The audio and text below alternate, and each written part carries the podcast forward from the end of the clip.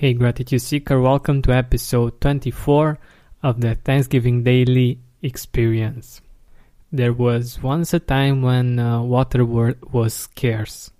It still is in some places in the world, but at least where we live, listening to this, most probably we have running water and we just have to turn on the faucet and we have running water. This is not so easy for us to relate. It's something that we most probably were born with, and we can't actually see how it can be different. And also the fact that it's so cheap, we feel that it's unlimited. But let's take a topic that's more relatable.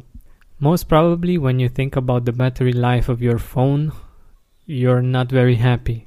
It's a limitation that makes us feel anxious at times. It creates all kinds of discomforts, and it just doesn't make us very happy when we know that we have to make phone calls and the battery is low.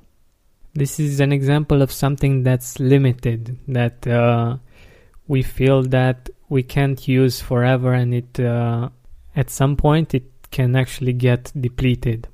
Even though we have many limitations and some things in this world are still scarce, we still have an abundance of many things. And one of them, like I said, is the communications networks, the internet, the water that comes out of the wall, like an Indian child said. What other things are you thankful for that you have unlimited access to?